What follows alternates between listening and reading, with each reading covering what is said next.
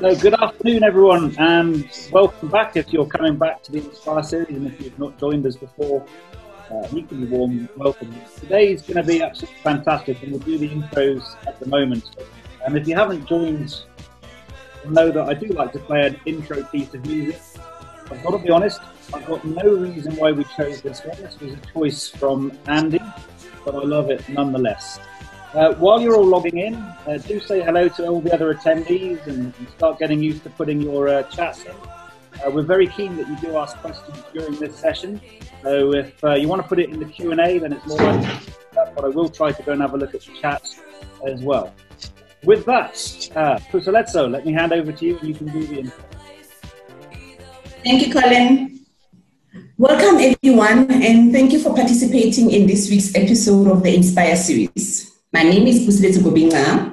I'm the head of financial planning and analytics in finance. I've gained valuable transformation and digital experience during my time in consulting, so I feel honored to participate in today's episode with Andrew Baker. But before we get into that, just a short recap on last week's episode. Last week, Colin spoke to Gina Bianchini, the founder and CEO of Mighty Networks, on using digital communities to transform businesses. We heard of Gina extraordinary journey to building a successful platform, the Mighty Networks, that has now over 400,000 active communities and how these communities are positively impacting society. It was definitely worth the watch and so inspiring. This week we speak to Andrew Baker, who's the Chief Technology Officer of the ABSA Group. During his time at ABSA, Andrew has led a tech revolution, bringing solutions which makes him better suited to speak on transforming financial services, which is our topic for today. In this session, Colin will ask Andrew Baker to share his predictions before exploring the practical steps incumbent leaders must take if they want to thrive in a world where change is now. Thank you again for making the time today to watch what promises to be another insightful episode in our uh, Ayoko Inspire series. And as Colin has mentioned, just remember you're more than welcome to post your questions or comments in the chat for our speaker. I'd now like to hand over to Colin, who will facilitate the conversation. Thank you. Over to you, Colin. Yeah, thank you very much. And um, I've been looking forward to this. And I have to confess, I've known Andy for a long time. I've worked with him for a long time. Somehow, despite that, we've remained friends. And I'm absolutely honored that he has decided to join us. Andy, welcome. Thanks, Cole, and thanks for inviting me. Now we're going to try to cover a lot. Um, this is I always said at the end. I always wish there was more than an hour, and I know in advance on this one that we're going to run out of time very very quickly because for anyone that doesn't know Andy, and I find that difficult because if you're on LinkedIn and if you're involved in the tech sector, you're going to be following Andy, and if you're not, you need to go and subscribe to him on, on LinkedIn because his posts are as good as they are intellectually, they're equally funny. And I enjoy reading them for that fact alone, even if I don't understand half of the content that he's actually talking about. Born a technologist, I think would be the word I would describe you with. I don't think I can imagine you not being interested in coding and learning something new. And we'll be talking about that and the importance for leaders to carry on learning as well. We'll be talking about your predictions, the technologies that you are most excited about, the ones that you're playing with at the moment and I think most importantly, trying to get your views on uh, what leadership really can do with technology in their organization. Because being honest, I look at most organizations and they really seem to struggle to go and utilize technology to the full extent. So with that, I'm going to start with the first question, and let's let's get right into the technology stuff. What's the stuff that's exciting you most at the moment, Andy? Um, so I guess the thing that changed this year was um, AWS fin- well, are, are, finishing their, their build out of um, you know, free availability zones in Cape Town. Um, we've, we've, we've been using AWS for, for three years, but mostly in Ireland. And then obviously the undersea cables are always a, an existential threat to your, to your business. And we saw that earlier this year when they, they went a bit wobbly. So having it in Cape Town is a big deal for us. And the nice thing about it is it's not a technology; it's a whole suite of technologies, and it's got a really nice marketplace. Um, you know, so you can bring in you know, third-party providers into your state into your state relatively easy. So I spent a lot of time this year unpacking it. I think um, a lot of people's AWS journey or cloud journeys are are littered with kind of media statements, but maybe not not that much execution. And I think there's there's great reasons for that. Having you know finished a lot of training on it, I can understand why people struggle with with cloud adoption and and transforming it. It, it, it touches so much of your organization. Everything kind of doesn't work um, if you've got you know your finance processes are all geared toward buying hardware and switches and, and you don't do that anymore and everyone wants like a you know a multi-year view on what things will cost and you know you can change it in a minute so you know notwithstanding the problems of moving technology into the cloud the actual machinery around your organization has to change a lot and so so that that's that's proved to be a lot of fun but despite that i mean you make it sound like it's quite complex to go and move from your hosted solutions actually into the cloud, but are you still pursuing it? Is it something that you believe in? It's complex. Yeah, it's complex to do it well. Um, and so, um, and also, you know, from a security perspective, um, the uh, AWS is, or any cloud uh, solution is is 100% secureable, and it's those last three letters that that you know play on my mind a lot. Um, so yeah, we, we, we put a lot of energy. There's always this trade-off in, in cloud. It's kind of built, um, you know, with kind of federation of, of, of, of, you know, accessing the APIs, doing what you need to do yourself. And then that obviously creates a little bit of a consistency issue.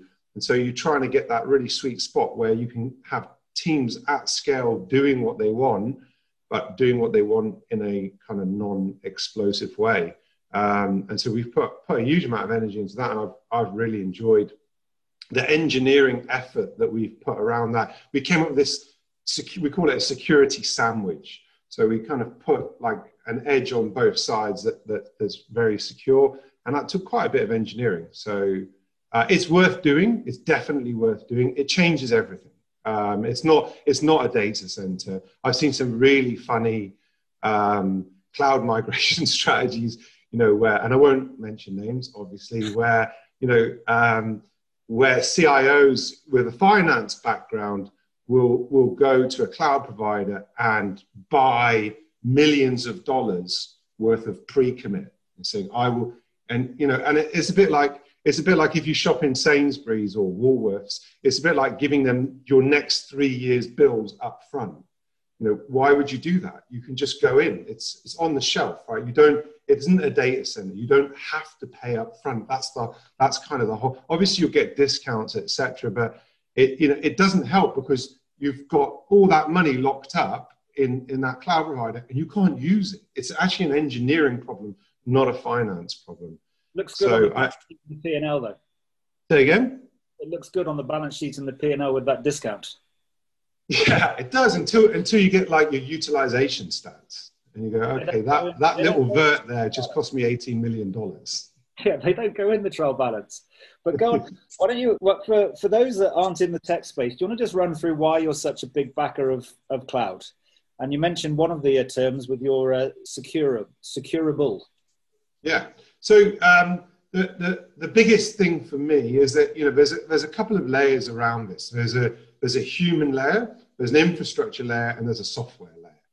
Um, and all of those are improved. You know, so from an infrastructure perspective, a lot of people will use, uh, and I am going to deliberately avoid mentioning names, but a specific vendor for their hypervisor, and everyone will go, yeah, we know who that is, and they're very good, by the way. That vendor is very good, it's great discipline.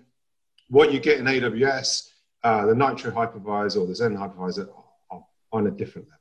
Um, so that's great. So you use that. So go and Google that and research that. The hypervisor piece in AWS is great.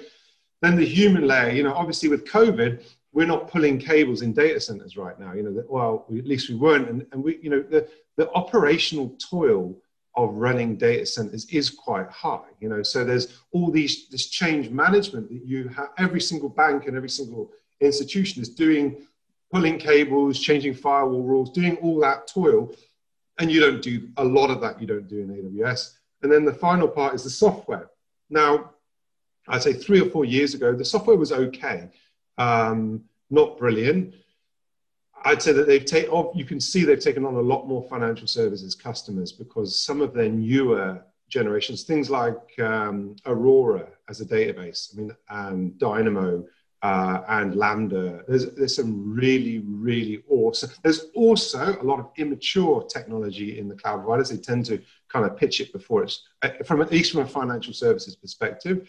But um, the software piece is the bit that actually excites me. So we're not doing toil. That's great. Uh, we have less. We, and, and if you think about it fundamentally, what you want is everyone in your organization working for your customers. And actually, if you look at your organization, most of your people won't be, right? They'll be doing something else. You know, they'll, they'll be doing things in the background that your customers won't notice. Well, they'll only notice when you get it wrong. And, and so we would like to create an organization that are that all the oxygen in the organization is faced on like pointing at customer problems, not the toil of you know running the operational pieces of being being a sort of Pan African bank, and that and that's what excites me about cloud because and security issues. The security issues totally comfortable with it compared to hosted. It's it's far easier and far less susceptible because obviously report after report coming out over the last couple of weeks, last couple of months about the massive increase at hacker attacks that are going on against financial institutions. Yeah. No, look. So on the one hand, um, if you look at things like AWS Shield, um, their WAF, uh, and some of their security products, I'm, I'm just talking about AWS. You can apply, apply something. They are very good. I mean, exceptional. They can they can stand up to a two three hundred gigabyte DDoS attack, right? And for us to do that on premise, that's quite difficult, right? So on that hand, and also things like um, CloudTrail, CloudWatch, uh, they've got Security Hub. They've got a, an, a, an assault of tools that you can deploy to kind of monitor your state. We could never do something like that on premise. So there's a huge uplift. You obviously have to kind of configure it and get it to work for you so that you can see what's going on. Um, so that's very, very positive. What, what, you, what you also have to do, though, is you have to make sure that you build your environment in a, in a way that is fundamentally safe, right? And and safe is like kind of bunny's ears safe. You know, the, the Capital One case that you saw recently, where you know somebody in AWS, I think it was an ex-employee, you know, got I don't know 100 million customers' data and stuff. You know, that that would have I'd argue that possibly would have been harder to do that on an on-premise, um, you know, legacy infrastructure um, I'm not saying I'm not. You can do it in both, but I'm saying that if you actually read the root cause around that, you could. So so in general, you will be in a better place, especially if you put energy into it. And I think the biggest piece of advice that I can give to any teams that are going on the AWS uh, that cloud journey um, is don't split security. Don't have a separate CISO and your development teams. I'd say that because what happens is you're ready to go live and you say, "Hey, CISO, can you sign this off?" And they're like, "Well, you know, what what is it?" And then they're like three months figuring out what they're signing off, and and in that time, there's pressure to put the thing live. Um, and I think that's where a lot of issues come up. If if you put your security partners with the teams day one, and they can advise and coach them, I think you remove a lot of risk. They know what they're in for. They can, you know, they have to be part from day one of product development in, in cloud. I wouldn't, I wouldn't sit them separately. Separate report lines, and they've got a separate purpose. But I would say the teams need to be cross-functional. That's a critical point. We're going to come back to that in a minute, but I want to get a, um, your views on some of the other uh, technologies which you're also focused on. Can you talk a little bit about open source? I can talk for hours on that. Um, so, um, so about you know about three four years ago, Barclays decided to to sell Absa. They decided to divest of their interest from that, and um, and so when we yeah we, we obviously there was a lot of negotiations, and we got a, a settlement to kind of pull back all the services that had been pushed to London. And uh, for me, that was an exciting day because you know the the, bar, the you know and you see this with most global banks their model is really around these enterprise license agreements, these ELAs, where they say, I'm, I'm an intergalactic entity, and they go to a vendor or software provider say, I want to buy this for the universe. And so they get great pricing. I'd argue some of the products that they buy are not as great as the pricing that they've got for that. And you tend to have what I would say is an, a vendor affinity. I can do that as long as the answer, I can do any product you want as long as vendor X supports that. And you'd see that in our state. Three or four years ago, I'd say three or four vendors made up the entire suite of things that we did. Um, and some of their products were okay, some of them were shocking and, and, and not great. And then what started to happen is we buy software, when you look at it, it's actually all open source. So we'd be paying somebody to deliver us open source software, configure them. So um, what happened was we, we had a couple of big projects. One was in our Africa estate where we built a payments, uh, you know, multiple payments um, uh, class, uh, types. Uh, and the project was called project was called Macola, and we built that all on open source Kubernetes. Um, and then, and so we had, and we also did DebiCheck, which is a big industry thing in South Africa. We also did that most of that. One piece was vendor, and ironically, that was the piece that gave us problems. Um, so, so we we had like a bit of a pedigree in doing open source dev, and then Valpre came along, and we just supercharged it, and we've we've never been happier. That's not to say that we don't buy software. We absolutely do, but we don't buy these bundled together products that take five years to install. Things like Salesforce, that's not open source. You know, Office isn't open source. So we're really happy to buy pedigree you know, software, but in general, the, the purchasing opportunities are more at a co- component level than a product level, um, which is which is probably quite a, a, challenge for, for software providers because you know a, a, lot of the, the business models that they had was we'll sell you this thing it's it's 50p you know sorry five rand right wow i'm saving so much money and you say okay can i can you change that button there to export it to excel and they say, okay, sure, it's $2,000 a day per resource, and we need someone for six months to do that. So on the one hand, you go, I've got the cheapest product in the world until I need to change something.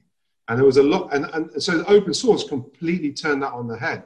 One, we were able to employ South African resources on RAND base, which given where the RAND is right now, turns out to be an, an awesome place to find ourselves in. So we wanted to bring work into the country, which I think was you know, a good corporate thing to do. And two, we were able to react to change. You know, we ship some of our products ship seven or eight times a day. They do product releases and, and, and based on South African resources. So the, the biggest problem for me on open source was upskilling.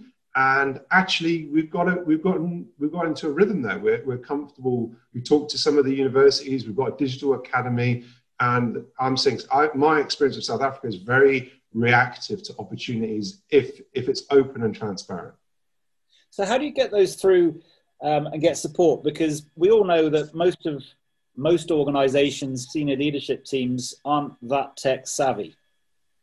Um, you're sitting there and you're going to them and saying, "Oh, we've got to move everything to the cloud." The regulators are coming in and go, "Oh, your internal colleagues in compliance and, and legal are starting to get worried. Guys are sitting there in the finance department being concerned about the technical debt that's going to have to be written off to go and move into this place.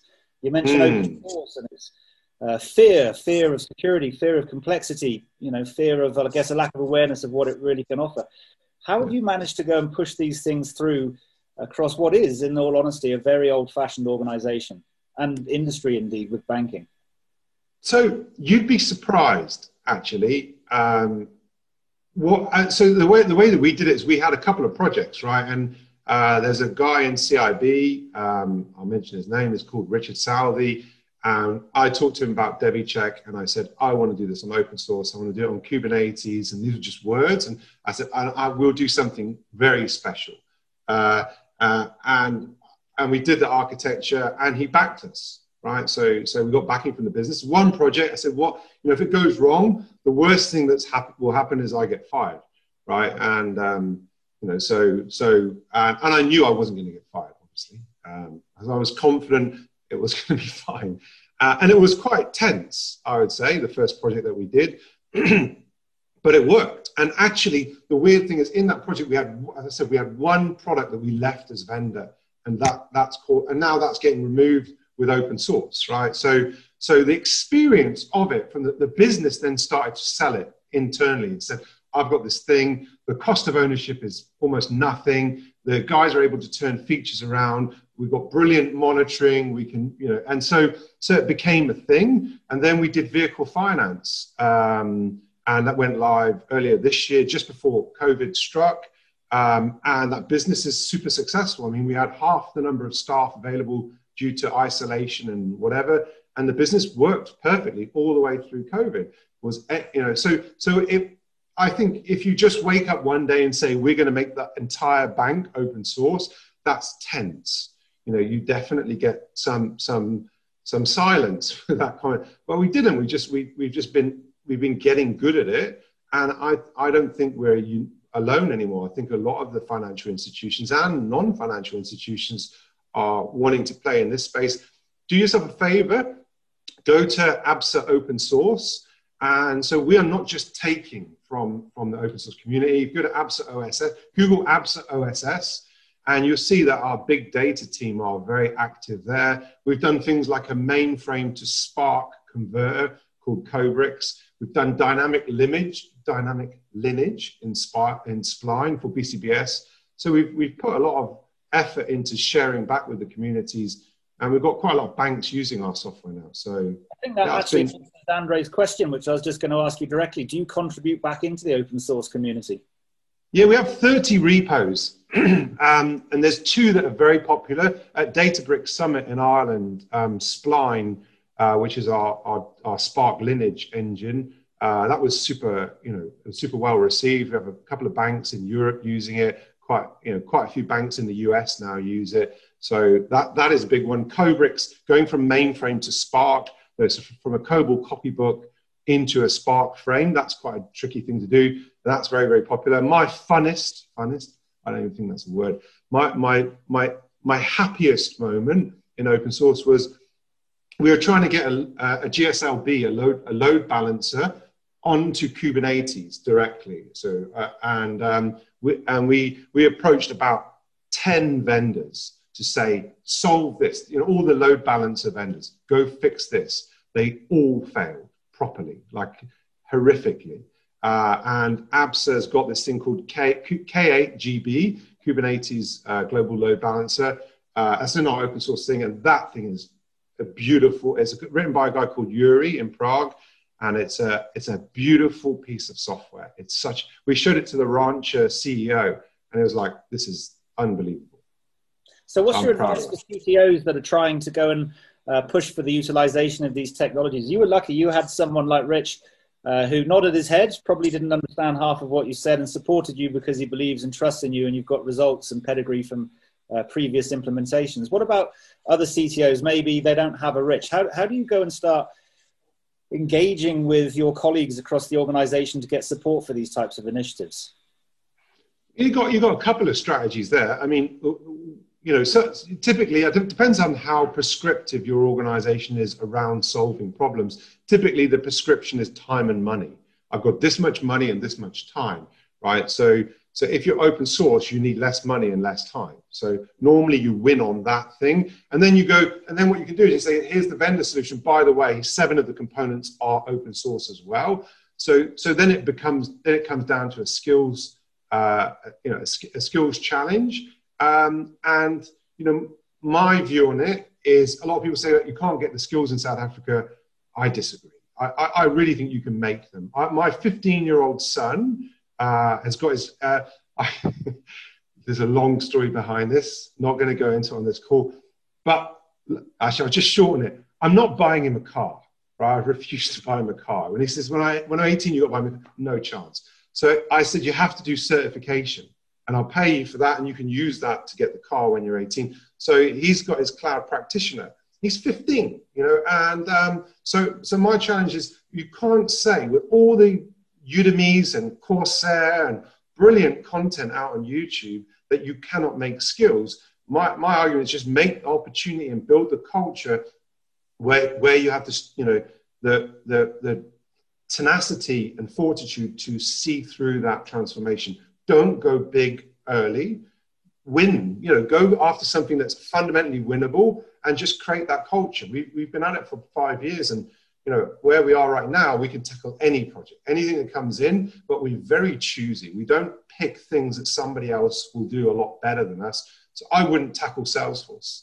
Right? That'd be a crazy project. You just, you're never going to win that. I wouldn't tackle, you know, rewriting Office or rewriting an operating system.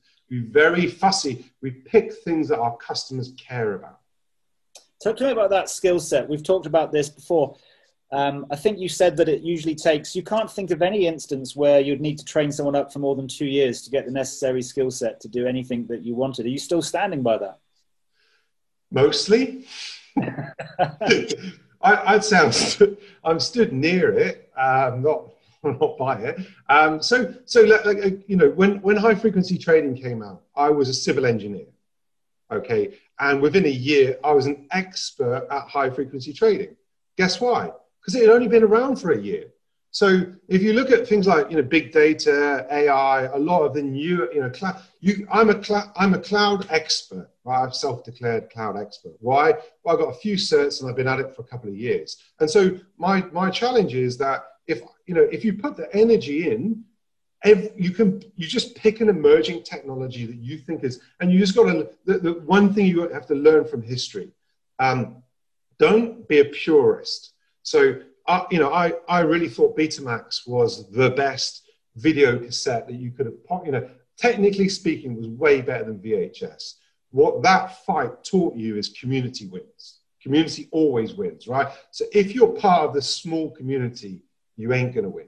Accept it, move on, move to something else. So, so, so yeah, I would say whenever I pick my fights, uh, I always go, where's the community? Even if the product isn't exactly what I want or the, you know, the, the framework or the architecture or the operating system, if that's where the community is, you can guarantee it's, it's, it's the winner. And, and pick Linux and Windows, another great example. So what can companies, now this isn't really just for banking, but what can, you know, leadership teams, you know, do on that basis to go and actually get those skills in? Because I, I kind of, when I stand back, I look at it, it feels very rigid. You know, I have to employ this person with this skill set. You're giving us an alternative here. Yeah, I'm going to come back to that question. Please ask me about lock-in. So uh, Sean's just posted it on lock-in. That's a, that's a good conversation as well. So I was reading that and I wasn't paying attention to your question. What did you say? Let's do that one again. For yeah. CEOs and the leadership teams out there, if you think that you can train people up in a year or two, yeah. what's the advice to them so that they accelerate their their uh, their depth of digital knowledge in their organizations? Just use third parties and consultants, or do something else? No, no, and I think I think that's one of one of my challenges as well. I think you know there is a place for that.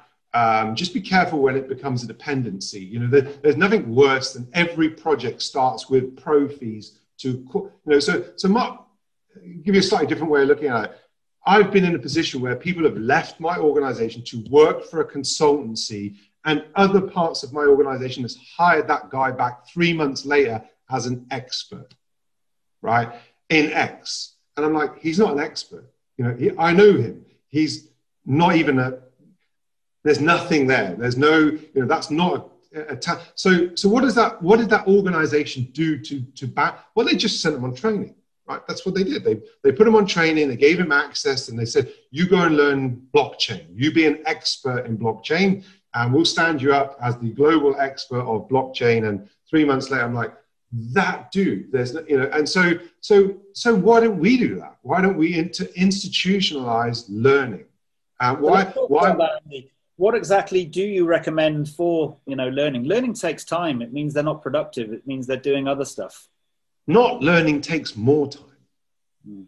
so so the, the, the, and, that, and, that, and that's the, that's the big lie that most organization lives in. But if you look at that john hagel is like one of the best talk public speakers on this he talks about the two models scalable efficiency and scalable learning.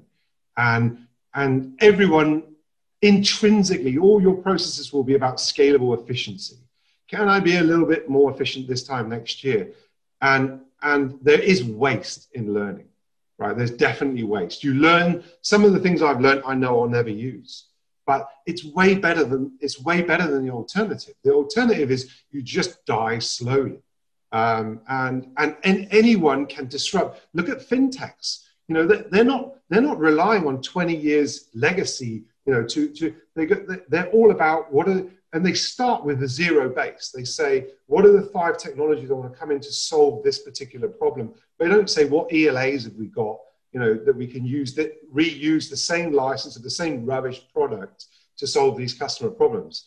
So, so for me, we, we try and set aside a day a week Uh, and, and what we have is technical debt in there. That's one of the things we do because that wastes a lot of time fixing things in production.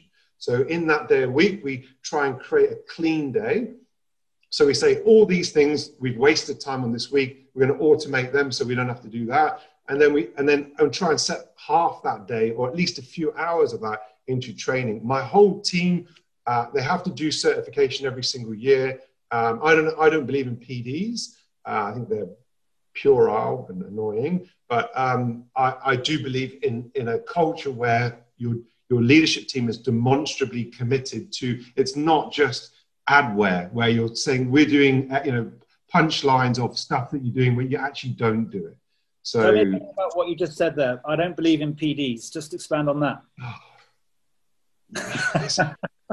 it, it's just such a bad thing. You know, the, the, the, one thing I was talking to someone about this the other day. Does everyone know um, what PDs are? There's an absence. Um, I don't know what it is. Personal development plans or something like that. It, it's just so wrong that, that you want team based outcomes and you're going to manage individuals the best people to manage the individuals are the team, right? Instead, you say, you're the manager, you manage the people. So then everyone's kind of incentivized to have a personal relationship with the manager, to be friends with him, to be, you know, you know to, it's like a, you know, it's like one of those um, desert island things where you're trying to like, like influence the guy that's got the ring so you don't get fired or kicked off the island. It's, it's completely against the product's interest. So I, I don't believe in that. I do a, P, a team PD. I say this team's goal is to do that. Do it together. Right now, your your your PD is to go do training, to go learn, to in, enhance yourself, to grow. I don't need to write that on a document. How how horrific! Imagine if I tell someone to learn Bitcoin and then they learn Kubernetes, and I said, "Yeah, I said Bitcoin, and you did Kubernetes, so I'm going to have to ding you a few marks for that." Uh, and the other thing that's really weird to me is if you've got children like imagine this moment right they're in your custody they look up to you you know they want to impress you and at the end of the year they say dad how was my year and you say yeah i need some improvement you know you're good you know everyone responds really well to praise and i find it so perverse that organizations would ration praise you know, they'd say, so I, will tell everyone, you're all awesome. I love you. And they can figure out what the little things that they need to work out within the team. And, and I also tell them that, by the way, you know, the fact that I adore you doesn't mean I can give you a 20 million round bonus. They're not the same thing. You know, we are limited financially in terms of how we can recognize you, but we're not limited with words and actions. And, you know, and, and, and, and why would you do that? And it's all this, this fixation on tough messages. I, I, I really don't enjoy it. I think it's very counterproductive. I think it's praise and, and adoration and respect and what you know encouragement. Teams work brilliantly under those circumstances. So I don't like PDs. I think they are. How do you work out how to pay um, everyone? I think is going to resonate about the power of teams when they're working well and they're functioning together and the manager no longer needs to be managing because they've got that nice flywheel effect. They're all helping each other. Yes. It's incredibly difficult to work out which member of the team is better than the others and who to pay more and the impact of a certain person in terms of their importance. How do you deal with that? So, so we don't we, we don't generally actually. Um, there, there is a uniformity of our pay at a team level, and um, and and high functioning teams are paid a little bit more, and teams that need a little bit more help get a little bit more advice and supervision and help and elevation. But um, at the end of the day, there's not a big difference actually. It turns out it's about skills and experience and contribution. And in the teams, there are definitely individuals with high skills that would demand high pay, and the market kind of figures that out. And if you get it wrong, they'll leave, right? So, so we don't get it wrong. We make a focus around making sure we keep talent and we make sure that that talent is incentivized to create versions of itself so that we scale the knowledge of that individual versus telling that person you do all these things and they hold on to knowledge and then they don't share with the team and so we try and incentivize them the other way share with your team and lift everyone up and you will be recognized for that how do you deal with the people that find that tricky because they've got aspirations of becoming the next CEO, CTO, getting into the top level? They like the relationship with their manager and to, to go and manage the network and the politics? I advise strongly against it. There be dragons. Uh, the greasy pole. It's no. So so I I, I yeah I, I don't I don't. Funny enough, I, I don't. We don't really create that culture of management aspirations. Um, so so we've we've introduced this thing called a principal engineer which, which is the opposite of that, which basically says we'll recognize you for being an awesome engineer, like a director engineer or a senior. So we're trying to create a technical hierarchy, not that I'm a fan of hierarchies, but technical recognition. Um, and I think we're about to announce our first cohort of principal engineers. I think it'll be about half a dozen that made it through. And I did the interviews for uh, like a for that, and I, I had such fun with the guys. I kept changing my my requirements and kept messing with them. And they had a day to design Twitter on AWS. So, um, so that, that was fun. So we, we encourage people, you know, and, and the thing about it the other way, why would you want to create an organization around management? Like that, ma- surely management is like a taxation of energy. You know, like what a, what a bad way to spend your day managing. Wouldn't it be better if you could just get stuff done?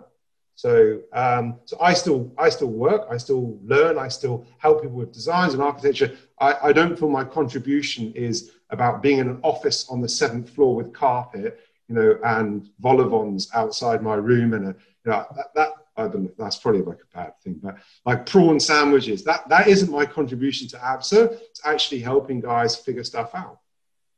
Go back to the other example. You mentioned that on that cloud uh, program, the importance of cross-functional teams where you were bringing yes. in the you know the security guys the compliance guys up front could you just expand on how powerful that is across other examples that you've worked on it's key it's actually key um, so the, the, the functionalization thing is horrific in software development and only accountants back it so you think about henry ford um, I, you know, his functionalization, what he did with Ford Motor Cars was brilliant. Uh, he functionalized everything. There was probably like a global head of the right light wing nut tightening, right? I'm sure there's someone who had that title in Ford one, and he was the guy that was responsible for the right wing nut on the front light, and his job was to tighten it. And software developments. So, what? Why was that so successful? Well, it turns out making co- uh, motor cars is all about zero tolerance. It's no deviation. It's making 50,000 things that look identical. And it turns out robots do that a lot better than humans anyway. And robots are functional. And I get it, right? So, in engineering terms, zero tolerance, low discovery, low variance, that's key. That's the opposite of software development. Software development is about width of solutions and, and, and, and iterations and evolving something, not starting off with someone who's head of something arbitrary and random that blocks your project. So I've had projects before where load balancing stopped me going live. I'm like, you know, that, that's just weird. Why would load balance? Why wouldn't I be able to consume a load balancing service in my teams? And so, for me, I want a sec- zero segmentation on my teams, full stack. That doesn't mean that everybody does everything. There obviously will be specializations. What we do is, you know, for example, databases. We sit it behind an orchestration API, um, and what what changes then is that this is this is such a long conversation. So so right now my DBAs deal with production issues and and they create another database. That's what they do. But actually, in the world where all of that goes away, I use RDS, it's managed by someone else. The orchestration is just an API. They're like, I've got nothing to do. You know, I'm so scared. What am I going to do with my life? And, and I say, well, hold on a second. How big is that database? And they go, it's 40 terabytes. I'm like, is that good? Not really. Wouldn't it be great if you create an archiving service that takes care of that? And when the guys want it, it dynamically brings it back. Well, yeah, that's pretty cool. So then, then you have, then you have fraud, internal fraud. And you say, well, what happened there? Someone injected a row in that table and we didn't see it because they deleted the logs. And so, so we move people from an operational mindset into a kind of like a digital mindset where they are almost something that could exist outside your organization that anybody would want to buy versus a grudge purchase that's the ABSA way or the Standard Bank way or the whatever way. Do you never worry about um, the control and oversight though? Because the concern I think has been historically when you bring people together, cross discipline, multifunctional, you've basically got the power to do everything, and you yes. can break it. And therefore, there's this kind of real, you know, this this wish and desire to go and have people to police. Uh, yes. Because they think that's going to improve the or reduce the likelihood that these bad things will happen. Is that your experience, or is it rather the reverse? It's no, it, you can have that, right? Definitely, you can even have that in the old world you know, people talk to each other anyway. They deal with each other day in, day out. So, so you can have it in the functional world, and you can definitely have it in that. What we argue is we architect the software. You know, so we create immutable locks. They're immutable, right? You can't mess with them. We we do all these protection factors. We have imperva. We have uh, software that spots you jumping onto a database. We have Counterbridge that looks at the alerts, runs AI, and says that's weird. Why would you pull you know a, a, gigabyte of data down onto a laptop? So so you can't just do it. Everything changes, and you have to think about everything. And so and that and that's that's the fun part of being a CTO. Not just saying I've got this wacky idea, and I think it won't blow the bank up you actually have to engineer every edge of it all the way through. So a huge amount of time going into things like elastic searches, forensic searches. That means if anything happened over there, I'll definitely see it. And you test it. You actually have a little team that tests. Is that control working? Now you wanted to talk about lock-ins. Yes. Off yes. So that that thank you for whoever posted that one. Um, so I guess there's two ways to think of that. I'm locked into a physical data center. I'm locked into the hardware that's in that physical data center because it's on my balance sheet, and I'm locked into the software that's on that hardware because there's an ELA and it's three. So there's always a lock-in. But it's a fair observation that when you move from A to B, are you trading up, down, or sideways? And what you see with most of the cloud providers, including Azure and AWS, is they have a marketplace. So you can choose do you want to use their WAF or do you want to buy a WAF? And if you buy that WAF, can you buy that WAF somewhere else?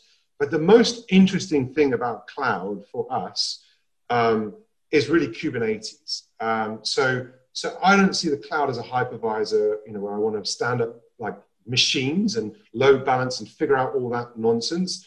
Actually, the, the, the you know the Kubernetes environment, and not just K8, also look at K3 or K3s, um, because that orchestration over containers is very, very powerful. So we've created a product called Subatomic.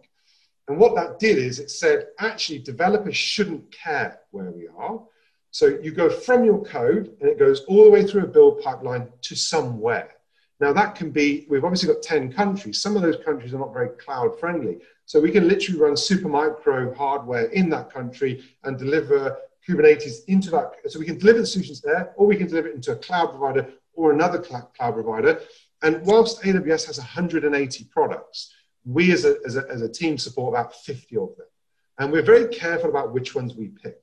Sometimes we pick things like Lambda because it's profound in terms of its impact from a technology wise. But a lot of the times we go, actually, we prefer Postgres we prefer, we prefer commodity software that can run on any cloud provider. So we're careful about the stitching in. We accept that there's an exit room. You know, so if we left our cloud provider, we accept that there's an exit room. It, the payback is like six months. You know, so for me to move from on and for me to move on-prem to AWS, the timing of that is all about depreciating the hardware, selling the hardware on when it's, you know, when you've got off of it. We're, we're doing a lot of machinery in there to avoid impairments and to have an orderly trans- transition from the world that we know today to the world that we want to be in.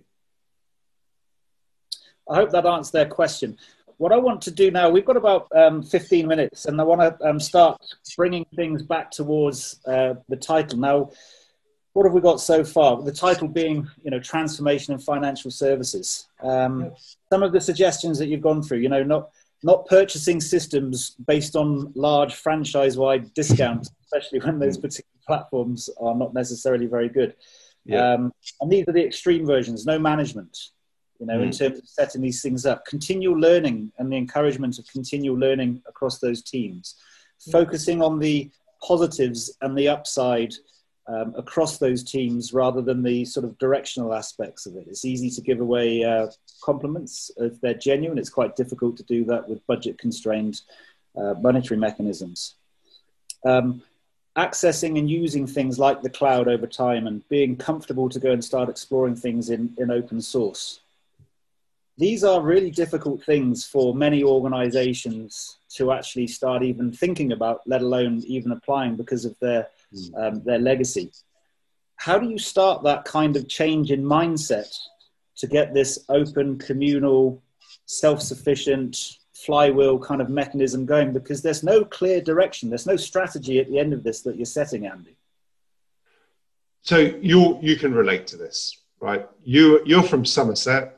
Um, just for everyone's benefit, Colin was born in a place called Wookey Hole, um, which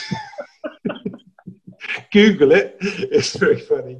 Um, so and and like I don't know, 60, 70 years ago, electricity came along and uh, in our part of the world, in the farming part of the UK, we were very scared to turn the light switch on. You know, we stared at that switch for week after week after week, and specifically Wookey Hole people. Um, you know, they, they took 10 more years to figure out how to turn the light switch on. And so it turns out fear is your biggest obstacle. And what we, the way that we dealt with that is demos. So actually, everyone in your organization typically wants your organization to win and they're scared of open source because it's like a word, right? And they could just Google it and they can see all the CVEs. They don't realize what you have already has as many vulnerabilities in there. And you, you know, how you design security is actually about constantly refreshing software, not sitting looking at software that's 10 years old. So I spent a lot of energy taking risk and audit and compliance people and saying, come, look at this. And when you show people and you sit there and they actually can see the thing running and they go, wow, there's a moment where they go, this isn't bad. This is really good. I don't know what to do with it, but I, I support it. And, and so, in my experience, I, I, I genuinely think that, that most organizations would adopt you know, modern ways of working, modern technology, if you took the time to take the people through who you perceive are blockers, because actually nine times out of ten they're not blockers at all. They well, just let's come, let's come in from a different angle then, Andy. So. Um, in our um, five minutes of preparation for today's call yesterday, we talked. we did prepare. We talked yeah. about um, what's your preference. I guess that was the question. What is your preference? Would you prefer to have a six, 12 month timeline to deliver a specific thing and a two billion round budget, or five or six people around you, a couple of whiteboards, you know, and um, a bit of a kind of a challenge as to what you're trying to do. Which which is your preference here? Maybe I'll B. give you a hundred thousand rand on the B as B. well. B. Can you explain that? Because hundred thousand rand, six people on a whiteboard doesn't feel like a strategic path to grow a company exponentially, and yet you're saying it does. Yeah, the only thing that matters is durable teams. Uh, you know, so so this whole SI, OPEX, run the bank, build the bank, change the bank, all rubbish. It's just it's just wasted energy. It's people and problems. And, and, and so you have to engineer that. So the most valuable thing for me is like capacity to deal with the stuff that's going to come through without asking constantly for SI. You, you, we have projects in some organizations, not, not necessarily my organization, but I've seen projects. I talk to you know, people in other companies. They have a project that's 200,000 Rand. I'm like, what is the governance cost of a project that's to about 300,000 Rand?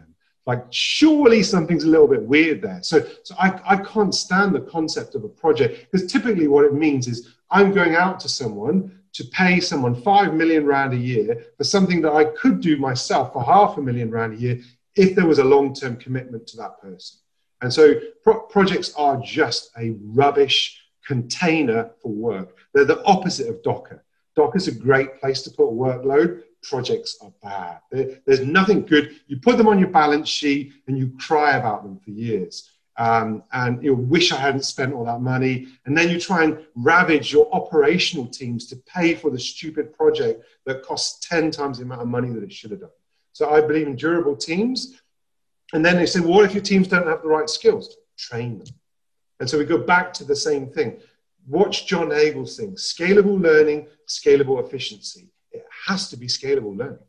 This is really difficult, though. If I was the CEO of a incumbent bank and I want to go and create this more digitized offering, everything you're telling me doesn't feel right. I feel like I should be bringing in the consultants, spending a huge amount of research, doing a massive system architecture piece of work, yeah. and then hiring the people or using the consultants to go and put a three, four year projects in place where at some point there'll be some deliverables which are going to make the customer experience and the internal control functions super, super happy.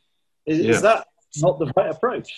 Well, there's a couple of things that stand out to me in that question. One, the likelihood of you being a CEO of a big bank is nil. right. So I don't think I have to worry about that much. But yeah, you're right. That you know, the, the, there is an assurance fixation in most organizations, and they will believe they don't have the skills and they don't. Yeah, and and and, and make no mistake, people sell change as a series of Gantt charts and milestones. It's nothing to do with that. Change is a war, right? It's messy, it's ugly, things go wrong, people get in, you know, it's, it's, it's, a, it's a rough thing to do, any level of change. So we just want to create this kind of sanitized view of it on PowerPoint that says, you know, it, we'll just do this on this day and we'll just do this on this day. And these things are dependent on each other. And we create these dependency rubbish, absolute rubbish. It, it, it, in my experience, the opposite is true. Every single day, wake up and think, am I doing the right thing? Can I do anything different? Can I try something else out? Is there an edge that I can play with here? What can I trade off? And just replan it all in your mind so you live it, breathe it, and you know, eat it and sleep it. And so, so I don't believe in the in the in the pomposity around change and the order and structure around change because it's not real. It's fake. It's fabricated. Nothing works like that in change. Uh, how do you so, keep direction? How do you keep the uh, um, the direction consistent across the multiple parties you know that are involved so that you don't have huge amounts of duplication or uh, you know data that's fragmented across your organization how do you keep some level of control so that you get the benefit of being an organization and not just a series of unique startups doing randomly different things yeah okay so so so so centralization is terrible federalization is terrible for different reasons. They both create, one creates massive order, but slowness and choke points. The other one creates chaos and duplication, whatever. And right in the middle is this great space, an integrated workforce. And so, so I, I, I believe in an integrated model, and that means that you, you have to design for democracy. You can't expect things just to, to vote themselves into order doesn't come from, from, from that world that you're describing right now. So when we, when we, when we take a data platform, for example, we don't want to create queues of people with BRDs asking for data. We design it in such a way that it is consumable by our customer. So, so you we always try to split things into core engineering and then, and then stuff that is consumable by my, multiple business units that we don't need any operational overhead on. So there is an absolute benefit in consistency and scale as long as you don't add the word choke. And typically, choke is in there. As soon as you say, I'm going to give you scalable efficiency, what you're also saying is, I'm going to choke you. You're going to queue and you're going to wait for five years, and maybe I'll give you some information.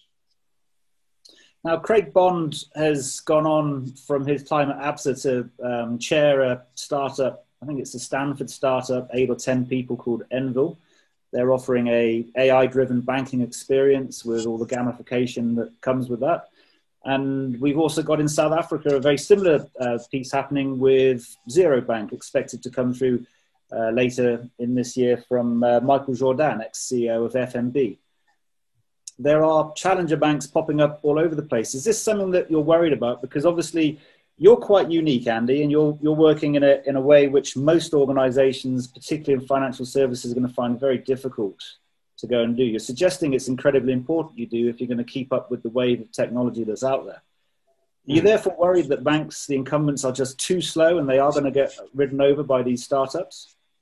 Not really. Uh, I, I, I, I, I, I try not to be. I think fear and looking over your shoulder, um, they're not good energies. You know, so so stuff can happen. You, you, I'm not saying that it won't. You know, bad things won't happen, and you know, already we've seen a very disruptive en- entrant into the South African banking market that was extremely successful, right? So, so you know, challenge challenge is not new actually, and uh, and I, I think I think that at a certain point you get sort of saturation.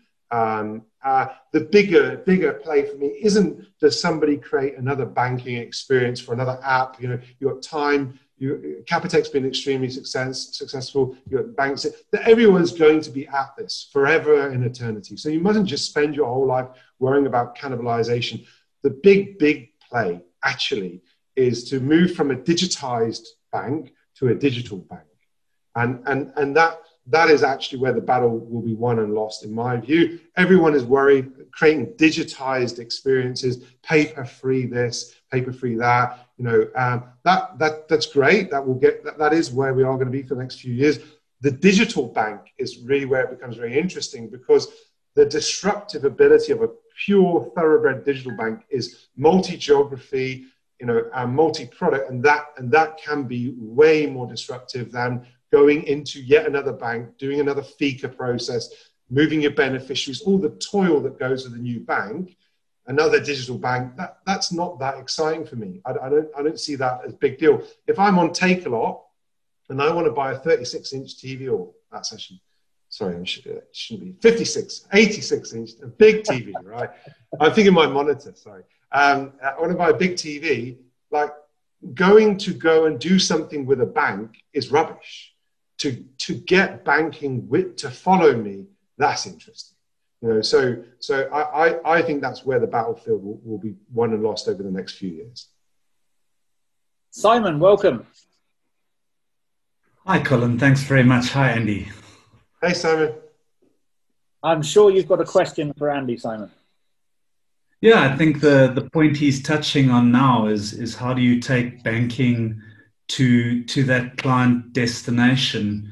You know, a lot of talk about some players implementing API gateways, but if I was uh, leading a bank and wanting to connect with uh, with three fintechs in a year's time, what are what are three critical success factors, Andy, that you think uh, c- can get us along that road? So, the, the, for me, the, the, the biggest barrier from, a, from an API perspective, or you know, like a truly digital bank, uh, there's two that jump out to me. The, the first one is identity. Um, I think I think digital identity is, is, is no one's done a great job. of that some countries have started to create a scheme, but it's not self-sovereign. Um, and, and so, uh, on my LinkedIn post somewhere, you'll see this thing about self sovereign identity. That is a com- we can do that for an hour and go through why I really believe that if you get that right, you can have digital banks. Um, because in that in that scheme, in that in that digital identity that represents me via a cert, via homomorphic encryption, via whatever mechanism, I can have one key thing and the key, key thing that's missing right now, and POPI and uh, you know a, a number of uh, um, GDPR, they're all trying to allude to this. It's this idea of consent. So, so you have to have digital identity in order to consent to things. And both those things are not solved right now. So anyone who comes into the market, you've got GovChat, you've got a load of new channels that are coming in. And the biggest problem to doing any banking is who am I banking with? Um, yeah. and, and if you solve that at an industry level, things get quite interesting. Agreed. Yeah. Cole? Simon, we've got two minutes to go. Do you want to close us out? And I might have just one last question for Andy if there is time once you're done there, Simon. Cool. I just, uh, I mean, we've watched over the last five odd years, Andy, if it is that long. And I think it's just been amazing how ABSA has freed you up to really think about what it means to be a digital bank and the way you've approached it, I think that has come through today. Uh, you know, in the sense that you really are about capabilities, teams, how one delivers modern digital change, how you've championed things like uh, cloud, blockchain, open source, zero knowledge proof, uh, sovereign identity that you were chatting to now. We won't get you started again, uh, but uh, but you really have been the guy that's been given the space to lead technology in a large financial services uh, organization at the highest level, and that uh, that reputation is spoken about all over the place. So we really thank you, I think, as IOCO for for popping in today to share these insights. They will inspire people in the manufacturing industry. They will inspire telcos, and certainly get our clients thinking about things uh, things differently. And, and what I can tell you that what you've seen uh, on the outer of the cereal box with Andy Baker today really is on the inside too.